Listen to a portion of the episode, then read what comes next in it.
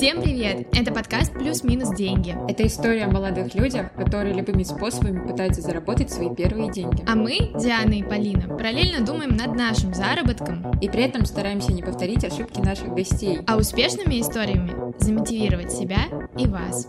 Давайте с нами. Этот выпуск мы посвящаем стажировкам, всем вопросам, которые с ними связаны. Как найти, попасть, остаться и что вообще для этого нужно делать. И сначала мы расскажем пару историй про то, как мы искали, находили наши знакомые, а, попадались на всякие разные хорошие, не очень стажировки.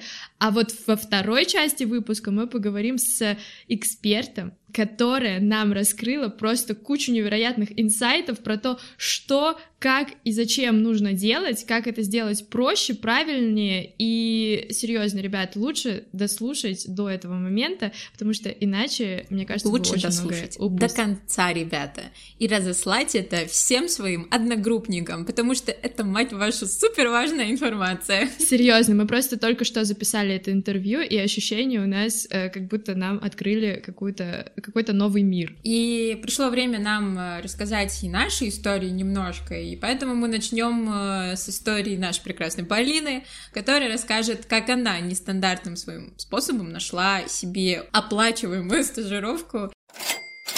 Этим летом я ездила в Крым на творческий форум Таврида. Там была смена для журналистов, писателей, поэтов, в общем, для всех, кто работает как-то с текстом. Я поехала туда как журналист и должна была ходить на мастерские специально для журналистов, то есть на лекции, на мастер-классы. И там была возможность выиграть стажировку в одном из медиа, которые коллабились с этим творческим форумом. Я честно сходила на первую мастерскую для журналистов, и мне стало дико скучно и неинтересно. Я решила просто посмотреть, какие мастерские есть у других ребят, у поэтов, писателей, там еще были блогеры в сфере культуры. И я совершенно случайно, просто наугад зашла в какой-то павильон, и там была мастерская от сервиса, который помогает авторам публиковаться и продвигать свою книгу без помощи издательства. Это Литрес сам издат, и там были ребята на этой мастерской, настоящие писатели, которые уже выпустили свои книжки, которые победили в конкурсе от Литреса и которые приехали на Тавриду специально, чтобы работать над своей книгой. В школе я очень любила литературу, особенно олимпиадную, я тратила на это очень много времени, но в 11 классе я сдала ЕГЭ по литературе на 77 баллов, что было для меня просто ударом ниже пояса, учитывая, сколько я готовилась и страдала из-за этого. И в тот момент я решила, что все, наши пути с литературой разошлись, а тут какие-то давние чувства, не знаю, встрепенулись, заполыхали, и я поняла, что я не хочу уходить. Тут у меня есть возможность наблюдать за тем, как современная литература рождается. Девушка, которая оказалась руководителем маркетингового отдела Литреса, начала читать лекцию про книгоиздание в России, про книжный бизнес, про то, как этот рынок работает и как авторам вообще следует себя продвигать. И мне стало просто невероятно круто, интересно. Я не знаю, что-то я, короче, почувствовала, от чего мне совершенно не хотелось уходить и расставаться с этой темой. Я почувствовала в себе какую-то невероятную, с одной стороны, уверенность, с другой стороны, наглость. И после этой лекции я буквально за несколько моментов, за несколько мгновений приняла решение, что я хочу задержаться с этими людьми, я хочу задержаться в этой атмосфере и после Тавриды, и после лекции я подошла к спикеру и буквально напросилась на стажировку в Литрес. Так и было. Я подхожу, э, делаю большие глаза, просто я какой-то незнакомый человек, без книги, без всего, сидящая там где-то на задних рядах, подхожу и говорю, возьмите меня на стажировку. Первое, что мне ответила спикер, приходи летом, а это и было лето, то есть приходи через год, мы... У нас есть практики для студентов, вот придешь на стажировку, закроешь практику. Я такая, не-не-не-не-не, вы меня не поняли, я не для универа, мне просто дико интересно, ничего не понимаю, но хочу. Тогда мне сказали написать небольшой рассказ о себе.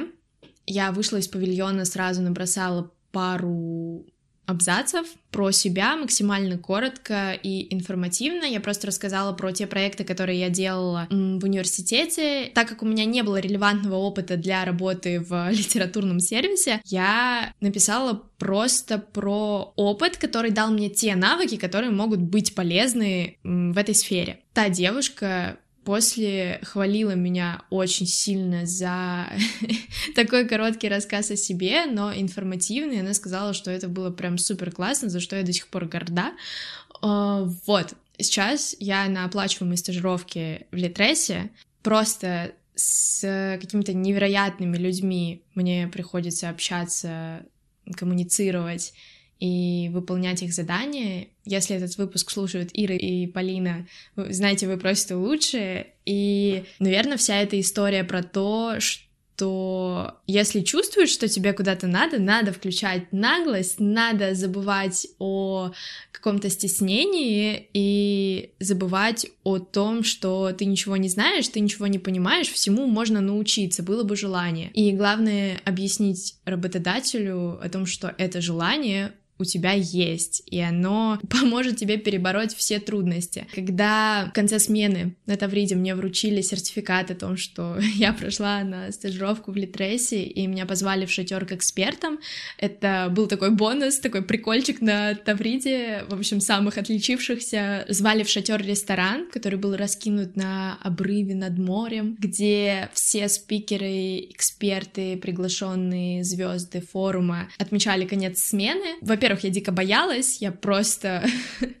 не знаю, у меня были, у меня была какая-то буря эмоций, а, было жутко страшно, но когда меня начали знакомить со всеми, ну, когда меня начали знакомить со всеми этими людьми из индустрии, которые горят своим делом, которые любят свое дело, которые собрались вот так на Крымском берегу и стали просто делиться своим опытом, обмениваться им с более неопытными ребятами, в этот момент, наверное, я поняла, что все правильно. Все так и должно быть. Кстати, в том рассказе о себе я описала опыт, который получила в одном из студенческих проектов. А моя знакомая и по совместительству коллега по этому проекту также использовала этот опыт и устроилась не на одну стажировку благодаря ему и даже попала в штат. Вот как у нее это получилось. Привет, меня зовут Юна. Я студентка пока еще второго курса департамента медиа образовательной программы журналистика. На втором курсе я проходила две стажировки в двух э, различных компаниях, и по результатам второй стажировки я сейчас работаю продюсером в коммуникационном агентстве. Чтобы понять, э, почему мне вообще не сидится на месте и нужно совмещать работу с учебой, я расскажу небольшую предысторию. В начале первого курса я попала в большой студенческий проект э, и поняла, что участие на журналистике мне вообще не хочется быть журналистом. Мне нравится продюсировать, нравится креатив, подготовка шоу, съемок и так далее. На втором курсе я становлюсь э, руководителем этого проекта, но из-за пандемии, из-за того, что все сидят дома, мы не можем провести шоу, проводить съемки и вообще никак реализовать себя. И тогда я решаю пойти на свою первую стажировку в сентябре 2020 года. Мой знакомый рекомендует меня выпускнице вышки, которая сейчас э, работает продюсером в кинокомпании «Водород». После встречи со съемочной командой, с режиссером, сценаристом, оператором, продюсерской командой, я понимаю, что мне безумно нравится, и я вообще в целом идейный человек, меня нужно заинтересовать работой. И решаю остаться. Стажировка была оплачиваемая, э, я была ассистентом продюсера по локациям. В мои обязанности входило получение тритмента от режиссера и поиск по этому тритменту конкретных адресов. Если говорить совсем простым языком, то я ездила по лесам и смотрела, где можно снимать, где нет, э, что-то более подходящее и так далее. Но это был интересный опыт. Стажировка закончилась в тот момент, когда съемки проекта перенесли на год, то есть на осень следующего года. И я до сих пор надеюсь, что он возобновится, что осенью 21-го все будет хорошо. После этого я немножко отдохнула, но в декабре пошла на свою следующую стажировку. Ее искала на всех э, возможных ресурсах, начиная от э, первого студенческого агентства, заканчивая на HeadHunter. Я ее нашла на HeadHunter. Мне прислали тестовое задание. Оно мне тоже очень понравилось, потому что я готовила промо-компанию и продакшн для реального нового клиента. И мне еще понравилось, что этот проект впоследствии был реализован. Мой проект. И после тестового задания меня пригласили на первое собеседование, оно было в онлайне, потом на второе собеседование в офлайне, в офисе, и уже после этого на стажировку. Первые два месяца были неоплачиваемые, и после двух месяцев меня пригласили в штат как полноценного сотрудника, где я работаю и на сегодняшний день. А если говорить про должность, то э, она называется продюсер съемок и influence проектов но на самом деле неформально я руковожу отделом продакшена, но если говорить совсем честно, то сейчас я увольняюсь из агентства, потому что это быстро приедается. То есть, несмотря на то, что мы работаем с довольно интересными клиентами, начиная от Гугла и Zenly, заканчивая Infinity и сетевыми ресторанами Москвы, это такая монотонная работа, ежемесячная, ежедневная, и в ней не очень много креатива. И сейчас я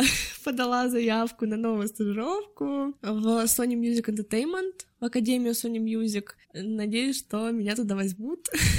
Как-то так.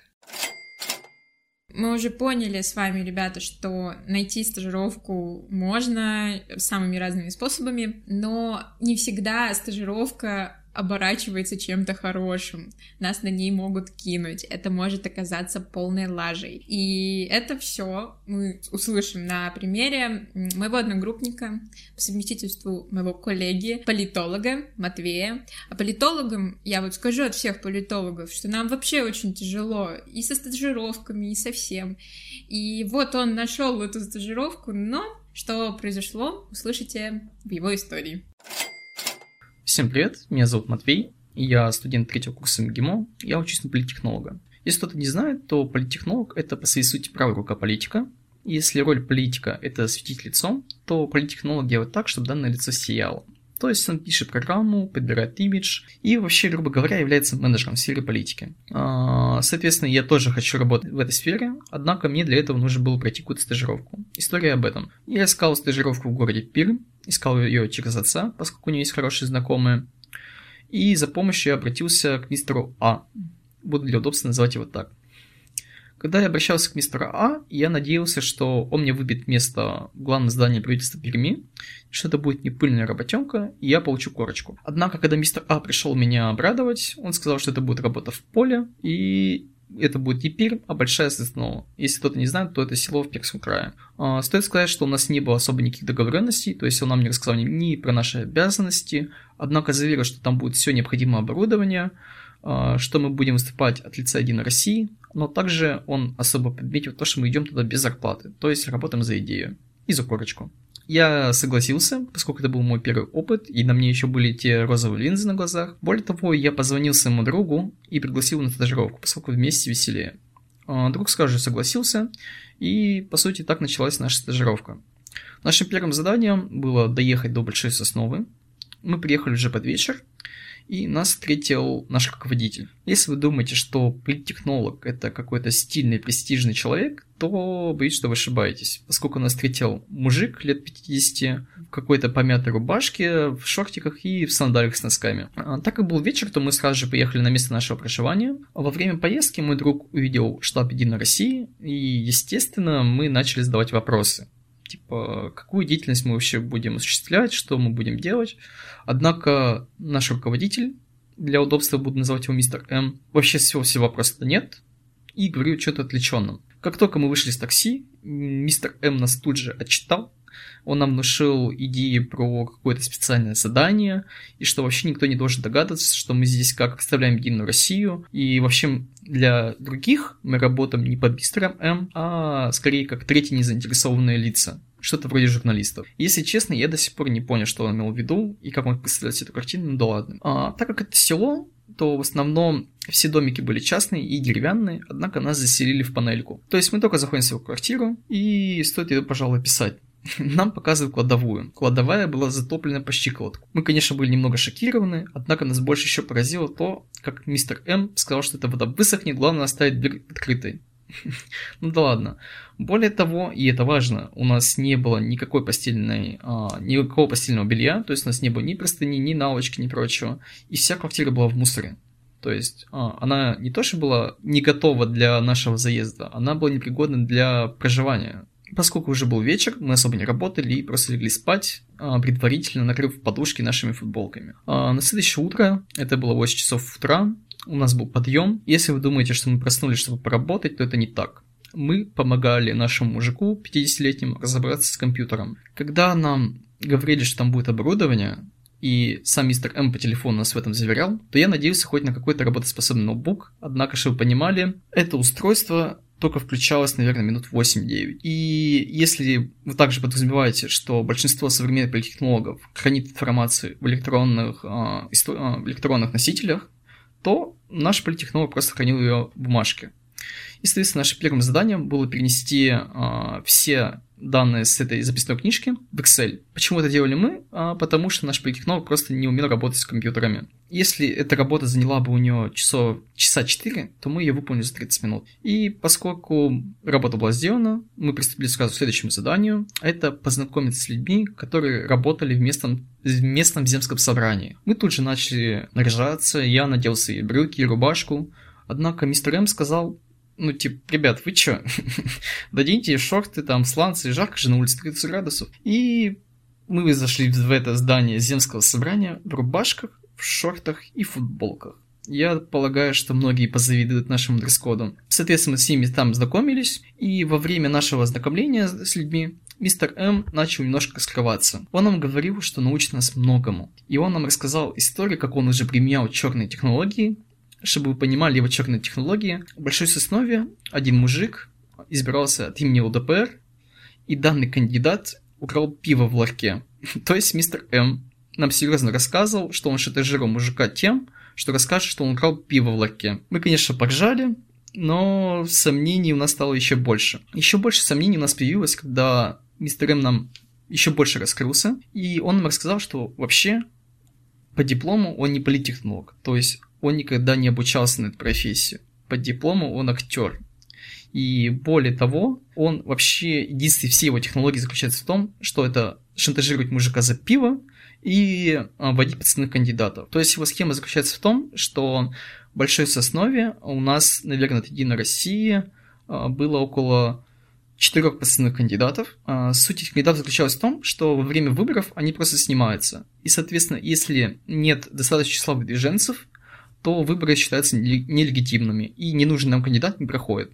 Все. Больше он ничего не знал. На самом деле, третий и четвертый день не отличались от нашего второго дня, однако на четвертый день друг уже начал очень сильно жаловаться. А, и поскольку он был старше меня, я достаточно сильно прислушивался к нему. Друг начал говорить, что мы от этого мистера М не получим никакого опыта. И более того, просто потратим свое время.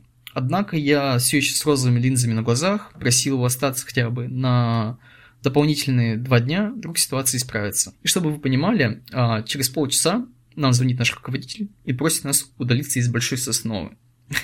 Счастья не было предела. Он нас попросил удалиться, потому что ему не выделяли деньги на нас, а мы его три дня просили купить нам постельное белье, потому что устали обволакивать э, подушки нашими футболками. Так как он не хотел тратить свои э, сбережения на нас, он попросил нас удалиться. Мы с другом тут же взяли билеты на сам на последний автобус, и уехали в Пермь. А друг на следующий, через два дня, по-моему, уехал, я остался в Перми с своими родственниками, и через неделю мне пишет мистер А. Мистер А извинился за то, что... за такую ситуацию, за то, что вообще я подставил, по сути, своего друга, и он попросил вернуться в Большую Соснову. Помимо этого, они сказали, что я должен пройти собеседование. Что они хотели от меня на этом собеседовании, если честно, я не знал. Но по приколу пришел. На этом собеседовании они мне вешали лапши на уши, и что на следующем году у меня уже заплатят за э, данную деятельность, и что я буду работать в правительстве Перми. Однако, как только собеседование закончилось, они говорят, ну что, поедешь к нам большую соснову? Я ехидно улыбнулся и отказался. Итак, мы послушали несколько историй разных попыток устраиваться, попадать и оставаться на стажировках, и теперь давайте послушаем, как же правильно это делать, а спросим мы все это у Валерии Виллисовой. Лера раньше руководила направлением по работе с молодежью X5 Retail Group. Также она делала проекты для победителя Олимпиады Ниувше «Я профессионал». Также она нанимала стажеров для Сбербанка, ВТБ, Газпрома, Росатома и других крупных компаний. И в целом свою карьеру она начинала с стажировки в правительстве Москвы. Сейчас Лера работает в крупной золотодобывающей компании российской и точно так же занимается там организацией стажировок. И вот сегодня мы у Леры просто узнаем все нюансы и подробности того. В общем, все про стажировки. Лера, привет! Привет, Лера! Да, привет! Э, я вот сижу и думаю, на самом деле можно вот начать и закончить э, наше с вами интервью, подкаст, потому что очень много зависит от компании, в которую вы хотите попасть и которая вас рассматривает. И нету какой-то, наверное, пилюли универсальной, э, которые вы там взяли, сделали что-то, и все, и вы там желанный стажер вообще всех российских и зарубежных компаний и так далее далее. Видимо, в ВУЗе э, как-то притупляется вот это вот мышление, ну, ну, какое-то, не знаю, творческое в этом отношении, потому что в ВУЗе вообще нету никаких э, предметов, либо, я не знаю, мастер-классов по тому, как искать работу. И человек вообще, он там начинает со второго курса думать, а на что ему водить девушку в ресторан, да, там, если это мальчик. Девочка, а где взять деньги на брови, и как бы она хочет найти работу, она не знает как. И вот появляется эта всемирная обида на ВУЗ, что я вообще никому не нужен. Э, я сегодня постараюсь сконцентрироваться концентрироваться не на уникальных, наоборот, вещах, как найти работу. И я, наверное, помучу немножко вас, потому что мне очень интересно, а, где вы учитесь и как так получилось, что вы решили делать подкаст. Потому что, насколько я понимаю, а, вы тоже тем самым строите карьеру. В какой-то степени. Да, в том числе. Эта тема, она у нас боль больная, у меня, у моих друзей вот точно, потому что я сейчас на третьем курсе, и у нас еще это большая боль, потому что мы учимся в ГИМО, раскроем эту тайну для слушателей. Почему-то всегда всем кажется, и нам в том числе, что вот мы сейчас получим корочку после выпуска, и все. И мы, раз уж мы МГИМОшники, то нам все двери открыты. А когда сейчас дело доходит до практики, вот э, мы спрашивали как раз у наших друзей, какие у всех вопросы. И все говорят, блин, а как нам составить резюме, что нам написать? Возьмут ли нас, потому что мы МГИМОшники, там два языка, еще что-то. То есть на самом деле получается, что неважно, где мы учимся, проблемы у нас все равно одинаковые. Э, не всегда, Диана. А ты на, на чем учишься? На какой специальности? Я учусь на политолога, но О. сейчас у нас прошло разделение, и по сути мы э, модным словом мы лоббисты, то есть а, специалисты, которым, как нам обещают, очень востребованы сейчас. Главное не уйти в политику сейчас, да, и вопрос тому, насколько эта специальность востребована. То есть у вас есть вот это мнимое опять же, впечатление, что сейчас вы получите корочку, и вас все захотят. Такое бывает. Вот, ну, буду постепенно рассказывать, как устроена кухня тех самых людей, HR, рекрутеров, которые нанимают стажеров. А, очень часто у рекрутера есть какие-то рекомендации по вузам. Это действительно так. То есть, если ты хочешь стать аналитиком, в приоритете будет там ФТИ, например, Бауманка, МГУ, э, Физтех, там, ну, то есть так, какой-то пул вузов, которые хотят все. Такое есть. Но это, девочки, повезло очень нашим а, технарям, потому что у них есть хотя бы какая-то, а, ну, не знаю, понимание у рекрутеров и у самих технарей, где их ждут. Я по образованию историк, и когда я пришла на эту специальность, все, что я хотела, это базовое классное образование, ну и уехать из Калининграда, потому что я из провинции. И, а, например, было непонятно, как меня куда-то возьмут, либо не возьмут, по каким критериям будут смотреть. Гуманитариям здесь сложнее. Гуманитарии вывозят только за счет того, что, а, они четко знают, как, ну, как искать эту работу, как искать стажировку и как правильно подаваться. Вопрос нашим слушателям и э, тебе, Диан, а чем ты хочешь вообще в жизни заниматься? Это хороший вопрос. Вот ты знаешь, вот, вот. об этом почему вообще никто не думает. то есть вы ожидаете, что вы зашли на HeadHunter, ввели политтехнолог, например, да, и вам вы, вывалилось тысяча вакансий, и мы так э, пальцем сидим, тыкаем, вот сюда хочу, и тебя взяли. Не бывает так, вообще не бывает. Я вам больше скажу, специальности, по которым выпускают в вузах, чаще всего не имеют ничего общего с должностями, на которые принимают в компании. И студент ожидает, что он историк, как я, вводят историк, и, конечно же, его берут на историческую позицию. Но такого не бывает. Но компетенции, которыми ты обладаешь, когда выпускаешься из вуза, как раз-таки нужно переложить на резюме и подумать, а чем я хочу заниматься. А, я очень долго думала, а что же мне нравится делать. Опять же, а, у меня вопрос к вам, девочки, сейчас вот просто подумайте, что вы хотите делать, потому что это очень классный вопрос, он сложный, а, но на него нужно ответить. Мне очень нравилось работать с людьми. Я просто обожала работать с людьми и думала, вот я хочу приходить, открывать аудиторию, писать что-то на доске маркером и людей вдохновлять. Я не хотела быть историком, но вот этот процесс мне нравился. Я начала искать, а что же, где, что это за профессия? И по какой-то воле случая я с 14 лет организовывала форумы. Ну, вот такие, как там Балтийский Артек, Селигер, вот эти форумы. О, мы, мы в этом похожи, правда. Вот. Я принимаю участие в организации МГИМОшного форума. Это, да, конечно, по масштабам да, поменьше. Вот. Подумай, что тебе Но там нравится делать. У меня вот родился встречный вопрос. Мы очень часто слышим, что нам нужно, значит, указывать там наши hard skills да. и soft да. skills. Вот, насколько это вот действительно актуально, потому что кто-то укажет, что он э, в стенах университета организо- организовывает форум, а кто-то скажет, что он там ездит каждый год на какой-то съезд йогов и отличный йог. И насколько и та, и та информация, то есть uh-huh. они, их можно уравнять, и что вообще вот действительно нужно указывать. Потому что бывает же, приходят э, разные менторы в университет, uh-huh. и они говорят, указывайте все, что вы танцуете, что вы поете, что Конечно. вы готовите, что, мол, это все интересно. Это правда? Нет.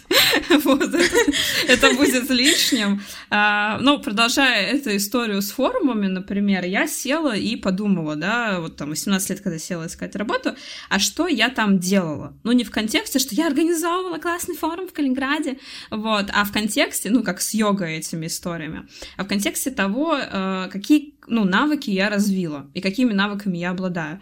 Например, административная поддержка форума. Ну, то есть я банально делала какие-то пропуска на машины и так далее. Но это же все равно надо мозги иметь, не запутаться в этих квиточках там или каких-то а, пропусках, наладить коммуникацию со службой безопасности, встретить, проводить человека и так далее. То есть я написала это там какими-то громкими словами про административную поддержку и в скобочках указала, что я делала. В резюме, будучи молодым специалистом, пишем не то, что это классные там мероприятия, мероприятия, я танцевала, пела, а нужно подумать, какими компетенциями мы обладаем. Вот здесь вот э, в отношении hard и soft skills я считаю, что уже устаревшая тема. А сейчас, получается, у нас гибридные такие э, компетенции, я бы назвала это компетенциями, то есть они получаются гибридными. И очень круто, когда вы это описываете в контексте именно вот этой компетенции, а не hard и soft skills. И самое главное еще писать достижения. Например, ни один участник там условно не напился и не сбежал с этого форума. Ну, э, это я сейчас утрирую, но смысл в том, что там поддержка дисциплины, там без единого замечания люди прошли эту образовательную программу. И это твое достижение. То есть твоя группа была единственной, например, которая это прошла. И вот здесь ты можешь как раз-таки написать в резюме ГИМО как работодатель. Почему бы и да? Мы всегда думаем, что если в трудовой не написано, то вообще у меня нет никакого опыта. Забудьте про трудовую, никто не смотрит. Главное, что был фактически, что если там спросят тебя, ты точно это делала, ты сможешь доказать, что да, я это делала. Ты пишешь, например, там, менеджер по работе с участниками, пишешь, в общем, чем ты занималась, там, курирование двух тысяч участников в течение трех дней на площадке форума, пишешь обязанности, там, бла-бла-бла-бла-бла, и внизу достижения, если они есть. Если нет, ты не пишешь. Все. И тут молодой специалист, он превращается из поющего-танцующего ну, какого-то человека в человека с компетенциями. Вот вам сколько сейчас лет? 20. Но почему-то все говорят, ну тебе же только 20. Что ты от себя много требуешь? То есть я не за то, чтобы сейчас убиваться, я к тому, что я начала строить свою карьеру в 18 лет. То есть я 18 лет вышла на работу. И я закончила два образования, еще два дополнительно получила. Параллельно снимала квартиру, работала. Сейчас я вроде даже какой-то живой человек. То есть у меня не сильные проблемы со здоровьем.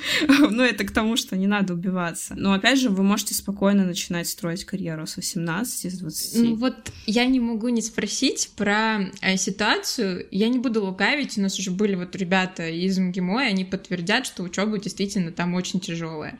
И она не самая гибкая, и большинству из нас она не позволяет как-то совмещать учебу и дополнительный заработок. И у меня очень много друзей и знакомых, которые мне сказали, мол, это все хорошо, конечно, Диан, но вот мы пишем резюме, и нам даже нечего написать в наш опыт работы, потому что все, что мы делаем, мы учимся и учимся. И душа болит э, за них и за себя, потому что мой опыт, он очень вообще непонятный. Что делать в такой ситуации, когда в графе опыт тебе нечего написать, кроме того, что ты ну, учился, старался. Вот с этим запросом ко мне очень часто приходят выпускники топовых вузов. Провожу иногда консультации для студентов. И я нашла выход из этой ситуации. А были ли у вас какие-то учебные проекты совместно с кем-то? Ну, там, условно, с Софедом, например, Советом Федерации, либо с каким-то обществом, либо с каким-то э, НКОшкой. И вот э, вам приходили, давали какую-то задачу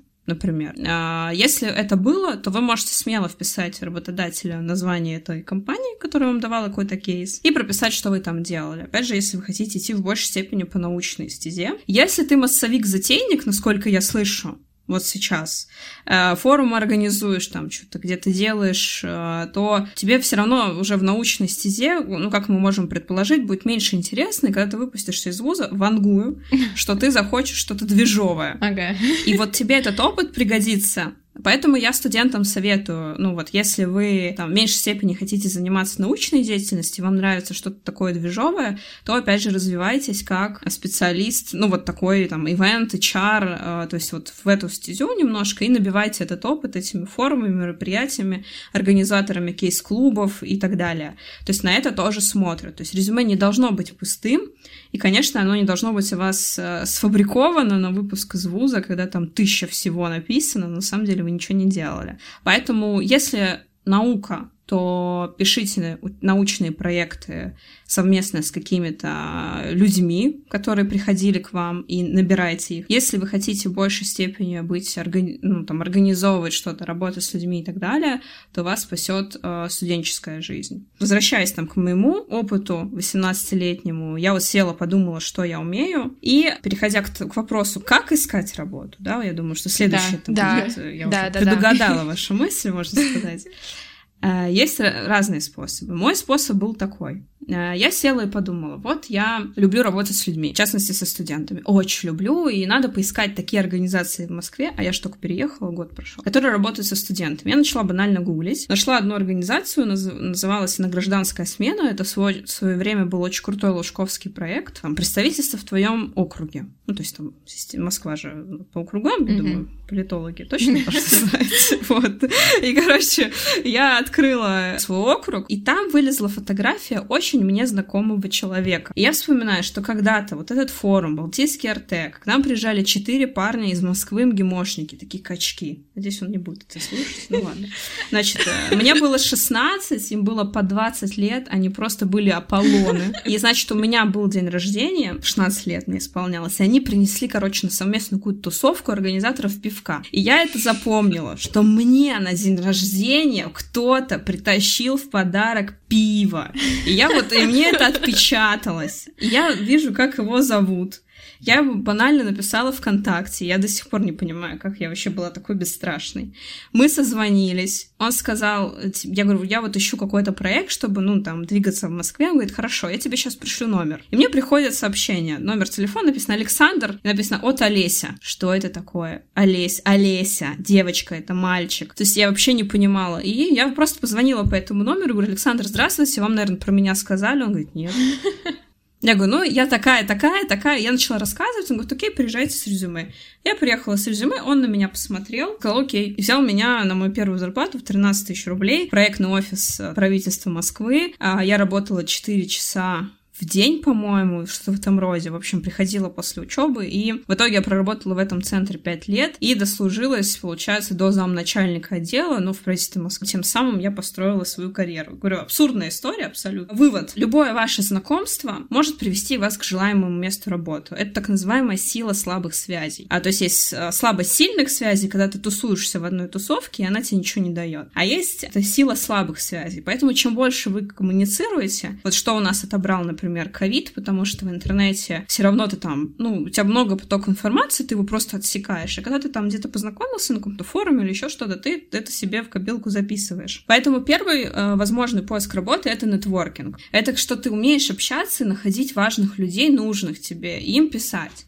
Например, работу в вышке я получила также, потому что я там где-то познакомилась с человеком, который занимался Олимпиадой, написала ей, а она меня пригласила на собеседование, и я там получила свое развитие. Мне кажется, что один из самых лучших нетворкингов, он происходит, пока вот вы учитесь в университете. Да. И нужно смотреть, ребята, на то, с кем вы учитесь, потому что я сейчас смотрю, кто из моих знакомых там, куда он устроился, куда он попал, и я в шоке от того, что вау, класс, это угу. вот люди, с которыми мы вот так вот виделись, и у нас с ними хорошие отношения. Для этого и нужно, на самом деле, высшее образование, вот мое мнение. Оно нужно только для того, для того, чтобы вот, ну, расширять вот это общение. По сути, все остальное вы можете спокойно получить практическими навыками на работе. Но если вы, конечно же, не технарь. У технарей там своя история, они реально учатся под определенную профессию, хотя тоже им работу найти сложнее, э, потому что у них очень высокие требования к прохождению на какую-то позицию, поэтому нужно, во-первых, хорошо учиться. Вот реально, если гуманитарии э, на ваши оценки никто не посмотрит, то ребята, которые будут работать на производстве, например, на ваши оценки смотреть смотреть будут. Я могу здесь поспорить, так. плохие политологи, и вот что в нашей стране. Если бы у нас еще были политологи, которых э, реально такая должность где-то, и то, что я такого вообще не слышала. Есть ли еще какие-то, ну, такие универсальные способы, куда податься, где хороший выбор есть? Второй способ, э, он тоже почему-то не очень очевидный для ребят, но я не понимаю, почему. Понять, что тебе нравится, вот, да, какие компании тебя привлекают. То есть нужно прям мониторить эти компании, то есть читать всякие списки, Forbes лучшие, там, например, медиа-агентства, там, политехнологические агентства, там, в России, например. Ты читаешь эти исследования, статьи, выписываешь себе название этих компаний, потом переходишь на сайт и смотришь, например, HR, ну, в контакт HR, либо, например, а, если там нету контакта HR, такое может быть, смотришь тупо общую почту, записываешь себе и потом отправляешь на нее свое резюме, подготовленное уже потому, как мы с тобой, как с вами обсудили. То есть мы можем таким способом очень топорным пойти, то есть просто собрать контакты и шарашить на почту эти резюме. Если вы думаете, что это не работает, это работает. И я знаю очень много ребят, которые устраивались а, на работу именно по такому письму. Насколько в этом случае стоит кастомизировать резюме? То есть э, работает ли э, просто рассылка уже готового какого-то резюме, или все равно нужно, кроме названия компании, что-то еще менять? Резюме нужно кастомизировать всегда. То есть каждый раз, когда вы откликаетесь, вы э, думаете о том, что за позиция, какие навыки требуют, Э, эта позиция. Как тебя будут со стороны смотреть? А, нужно понять, что тебе нравится, да, вот опять же, возвращаясь к нашему первому вопросу, как бы писать здесь сопроводительное письмо, исходя из этого. Третий метод, что я еще советую студентам, например, вот сейчас, когда был Клабхаус, вот этот бум, можно было найти очень много всяких стейкхолдеров из сферы, благодаря вот этим вот комнатам. То есть они туда заходили, и ты прям видел, что там head of, там, PR в том-то, том-то, том-то. И это вообще такое палево было. Ну вот для, ну, условно, для нас с вами, для тех ребят, кто ищет работу. Я когда выпустила пост в своем блоге на эту тему, типа, как найти работу с помощью Clubhouse, у ребят просто был шок. Типа, Лера, это же гениально. А для меня было очевидно, что ты видишь, как зовут head of PR там-то, там-то, банально находишь его в Фейсбуке, начинаешь ему писать в личку. Все. То есть, опять же, в этом нет ничего плохого. Если ты его зацепишь своей своим опытом и своим э, резюме, то почему бы не попробовать? Опять же, здесь возникает этот страх. Ну,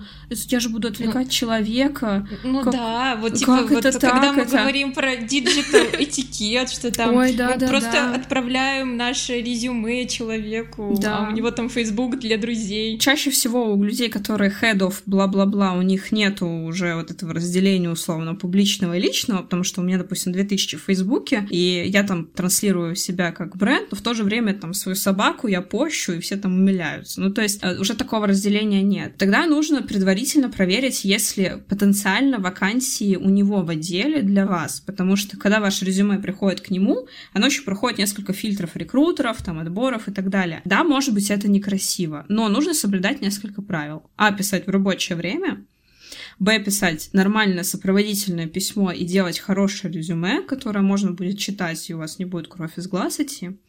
Вот. А в рабочее время почему? Потому что я как-то гуляла с собакой, опять же, в субботу, и мне приходит письмо, там, в WhatsApp причем. То есть вот WhatsApp это вообще табу, никогда не пишите WhatsApp. Вот это дно, это правда дно.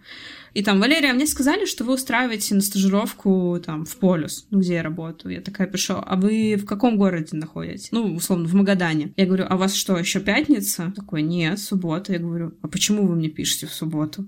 И человек такой, ой. И все, он мне больше не писал. Ну, то есть, а, это, наверное, про адекватность. Если вы не хотите писать, есть такая выжидательная позиция — хищническое.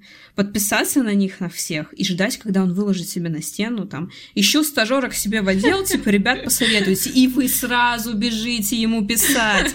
Это как бы... Я такие кейсы тоже знаю, то есть это реально тоже работает. А, то есть это... Поставить напоминание, чтобы да. приходили уведомления, да. что пост выложили.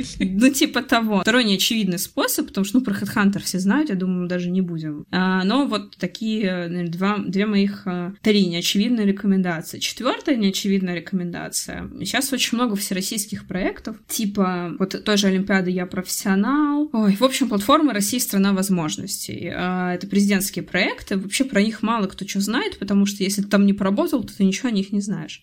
Но очень часто туда дают эксклюзивные какие-то позиции, э, потому что, ну, попросили. Типа, ну, у нас такой проект, ну, пожалуйста, ну, дайте нам какую-нибудь стажерскую позицию, чтобы нашего победителя к вам устроили, они у нас такие умненькие, тра-та-та-та. И там бывает что-то прикольное. Это какой-то сайт, э, где агрегируется вся эта информация? Или как это выглядит? У них есть свои сайты, то есть вот я могу сказать, Олимпиада я профессионал, например, ну, там Олимпиада, нужно в ней победить, чтобы тебя в эту базу взяли взяли. А так вот Россия страна возможностей вводишь, и там всякие профстажировки есть проект. Мы скинем тогда ссылочки на несколько этих проектов наш телеграм-канал Plus Minus Money под хэштег э, плюс-минус полезно, О, который круто. мы ведем, и собираем там всякие полезности. Так что подписывайтесь, ребят, э, и надеемся, что вам это пригодится.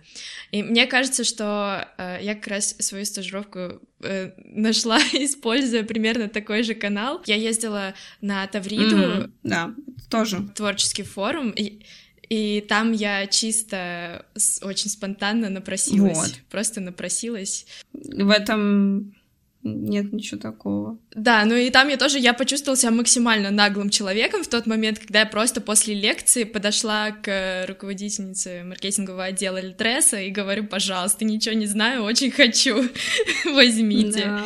Вот, и меня взяли. Это круто я таких людей очень глубоко уважаю, ну, когда это в ну, каких-то пределах адекватности. Поэтому не стесняйтесь, вот видишь, что как бы вот а Диана мне сказала, ну как же так, это же неэтично. А тут Полина говорит, что она так напросилась. Ну, вот тебе реально. Мне было очень страшно, но я прям себя перебарывала в этот момент. И э, чары тоже люди. Вот я реально тот человек, который э, таких э, людей, как вы, принимает в компании. Ну, то есть, что я там вам ногу откушу? Ну, нет. Ну, максимум я скажу, девочка, отстань, да, там, ну, то есть максимум, что я могу сказать. Ну, и то я так не сделаю, потому что я представляю компанию, да. Поэтому я могу сделать вид, что вы мне интересны, а могу, как бы, правда заинтересоваться. Да мне кажется просто, что гимошники, мы все запуганы вот этими компаниями, там, какими-то консалтинговыми агентствами, что нас так запугивают, типа, там такие требования, вы должны там...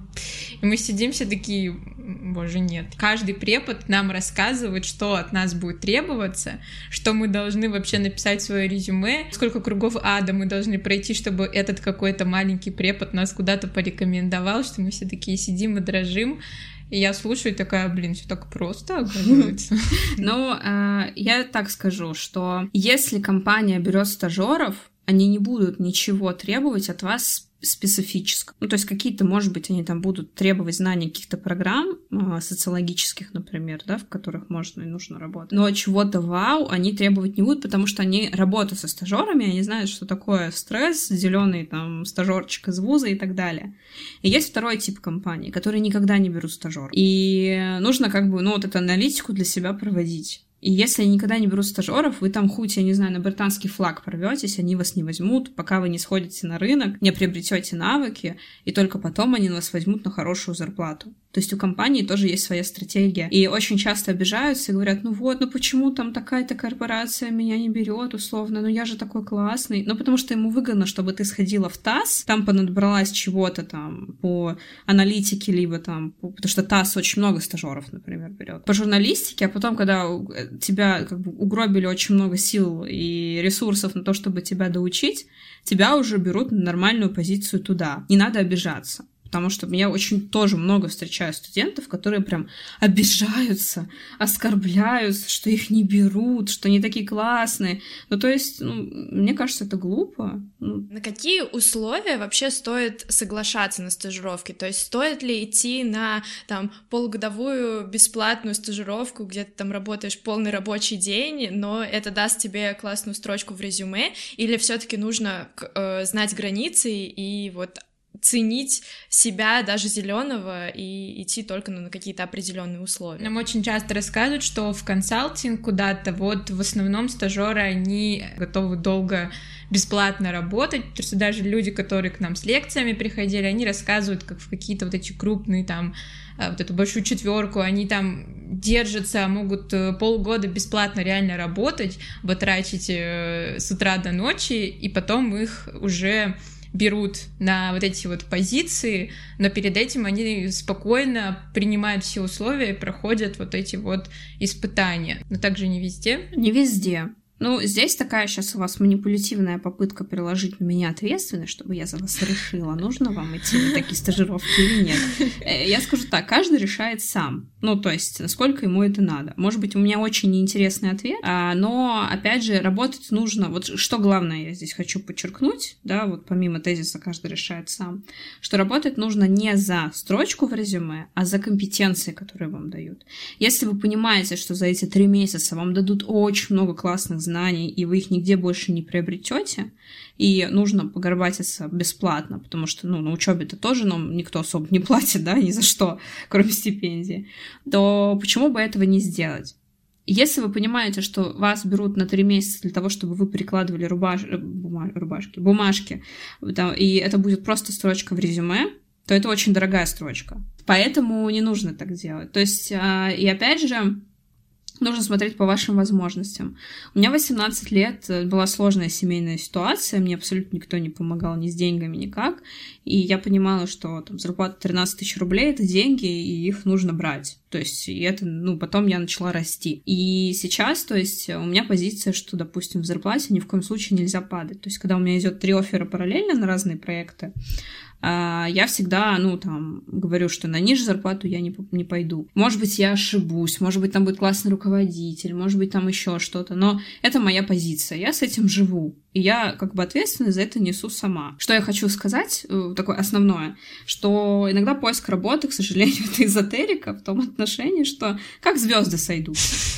Ну, то есть будет под вас позиция на рынке, ну, вас наймут. Не будет, ну, посидите. То есть э, это реально эзотерика, и не нужно, опять же, страдать и думать, что я такой весь бедный, несчастный, меня никто не хочет. У меня, например, вот под HR-бренд появляется три позиции в квартал где-то таких, как я, специалистов ищут, на весь рынок. На весь. И когда люди начинают искать э, такого человека, у меня резюме, допустим, год не обновляется, они мне все равно наберут на всякий случай. Руководитель, насколько у вас случится с ним химия. То есть вот ты приходишь, понимаешь, что маленькая зарплата или там не платят, но ты видишь, что классный чувак. Попробуй. Потом, если он классный, он тебе сделает какую-то зарплату. Ну, то есть вот это очень индивидуальные вещи. Для этого есть сейчас карьерные консультанты и коучи, которые помогают эти вещи разгребать, голову твою просто освобождать и понимать, надо или не надо. Я сама с таким коучем вот с 18 лет, ну ладно, не с 18, а с 20, у меня есть карьерный консультант, у меня у карьерного консультанта есть карьерный консультант. И это нормально. У всех карьерных консультантов есть карьерный консультант, потому что чтобы крыша не ехала.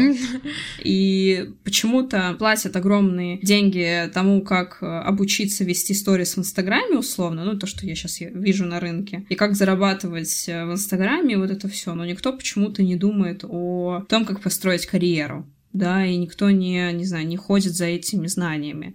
Это, это я про мою боль, то есть почему-то. Мне кажется, mm-hmm. что сейчас идет какой-то жуткий перекос а, вот, в то, как не зарабатывать, ну, как, как а, зарабатывать деньги довольно просто и сейчас, а не то, как строить карьеру. Вот моя миссия, например, почему я сегодня согласилась, да, там Э, час времени в воскресенье потратить своего личного, да. Вообще и... спасибо огромное за это. Да, пожалуйста.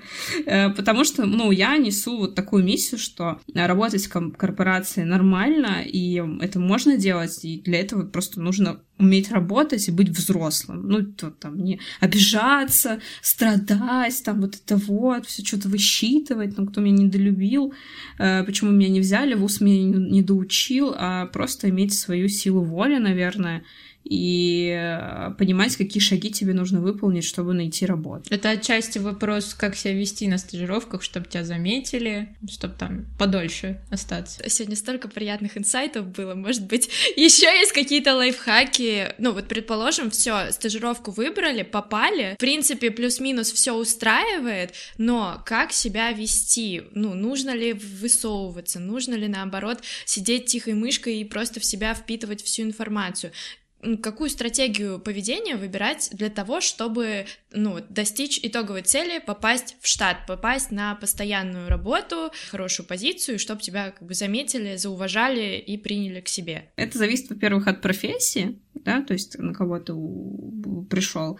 То есть пиарщики это одна история, и очень много зависит от руководителя, потому что кому-то нужен а, там ну, муравей, который будет просто делать презы какие-то там, не знаю, собирать статейки, приносить ей, она будет говорить, ой, там, Маша хорошая девочка, очень трудолюбивая. А кто-то будет там блистать креативом, она будет говорить, как она меня достала, пусть идет. Ну, то есть э, здесь нужно понимать, что у тебя за руководитель. Для этого нужно общаться с коллегами сотрудниками, которые уже работают, спрашивать, а что ей важно, а за что она ценит, а какие там сильные стороны она там э, подмечает в других. То есть э, здесь нужно проводить прям аналитику, чтобы понимать, как, э, ну, как расти в карьере. То есть, например, у меня там в одной компании было очень важно, что я делала какие-нибудь мероприятия для студентов, они там трубили на весь Facebook, нас отмечали, и моя руководитель просто была счастлива, что такой пиар-эффект идет. А другая моя руководитель, вот ей пофиг. Вот что там в Фейсбуке, что там, где там какие-то премии какие-то получаем, вообще. Где регламенты, Лера? Где регламенты? Вот, то есть это зависит от э, руководства. А, соответственно, ее тоже же кто-то взял. А если ее кто-то же взял, значит, соответственно, это корп-культура компании. То есть нужно понимать, какая корп-культура. Вот, и это нужно изучать. Нужно общаться, да, как я уже сказала, нужно читать, понимать какие-то перестановки, которые идут и так далее. Одно качество для стажера всегда основное — это проактивность, ее называют. То есть, когда у тебя закончилась работа, ты берешь, там, не, не одеваешься и не уходишь да, и говоришь, у меня работа закончилась, а ты там подходишь и говоришь, я все выполнил, если у вас есть еще какие-то задачи для меня, давайте я сделаю. Либо там, вот я все сделал, там, можно ли мне идти. Очень не любят э, такой самостоятельность, наверное, в этом отношении, что я все сделал, я пойду. Вот, э, там, вот нужно брать, нужно показывать, что тебе интересно. Вот так. То есть, когда же тебе интересно, ты, там, если тебе нравится мороженое, ты берешь, накладываешь еще одно. То есть, вот здесь то же самое. Ты тебе понравилось, ты пошел попросил там еще, например, работы. А второй момент э, это не давать вид, что это для вас какое-то промежуточное звено в вашей карьере. У меня был один стажер, и как-то я провожу вот этот вот тренинг и говорю, ну вот какая у вас долгосрочная карьерная цель? Все как нормальные люди, да, может быть, они наврали, я не спорю, я не буду проверять их. Говорят там, вот мне бы хотелось там через пять лет стать начальником отдела там по аналитике. Там кто-то говорит, вот, а, там я для себя, мне нужен доход, я буду работать, чтобы зарабатывать много денег. А сидит парень говорит, ну я хочу в Газпром. И все такие на него, все стажеры, 10 человек такие, что?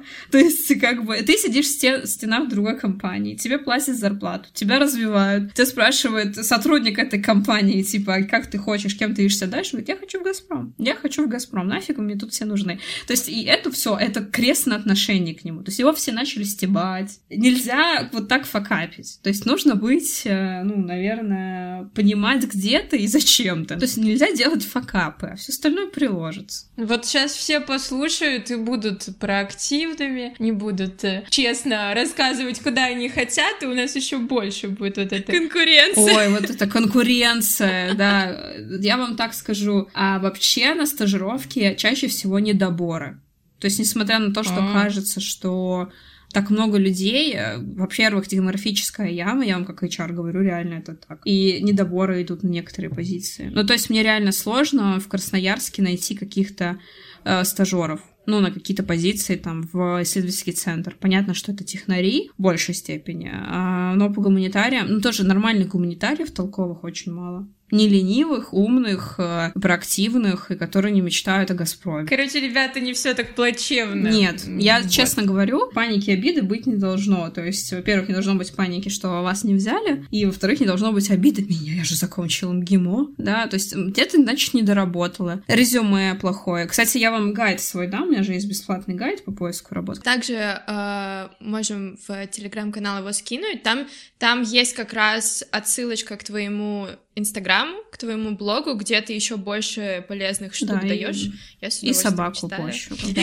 Спасибо. Но мне кажется, что послушав вот этот выпуск, ребята, у нас хоть, большая часть страхов должна точно пропасть, потому что у меня немножко отлегло. А, я немножко загрузилась, поняв, что надо делать, но мне кажется, это очень эм, познавательная у нас была беседа, много инсайтов. Спасибо огромное, правда. Мы наполнены эмоциями после такой классной беседы э, с Лерой.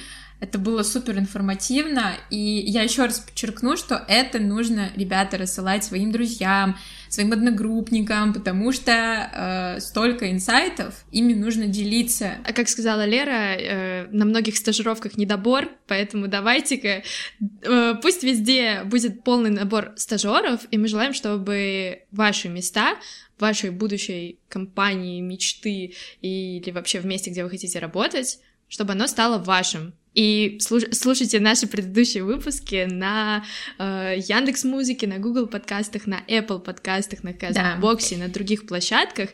Подписывайтесь на телеграм-канал Plus Minus Money, везде оставляйте сердечки, звездочки, отзывы. Следите за нашей рубрикой «Плюс-минус полезно» и делитесь ею со своими, опять же, друзьями, коллегами, всем, кем хотите поделиться. А Полине опять мешает ее кошка, наш третий соведущий кошка-мышка.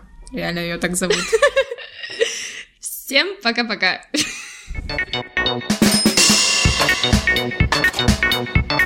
now.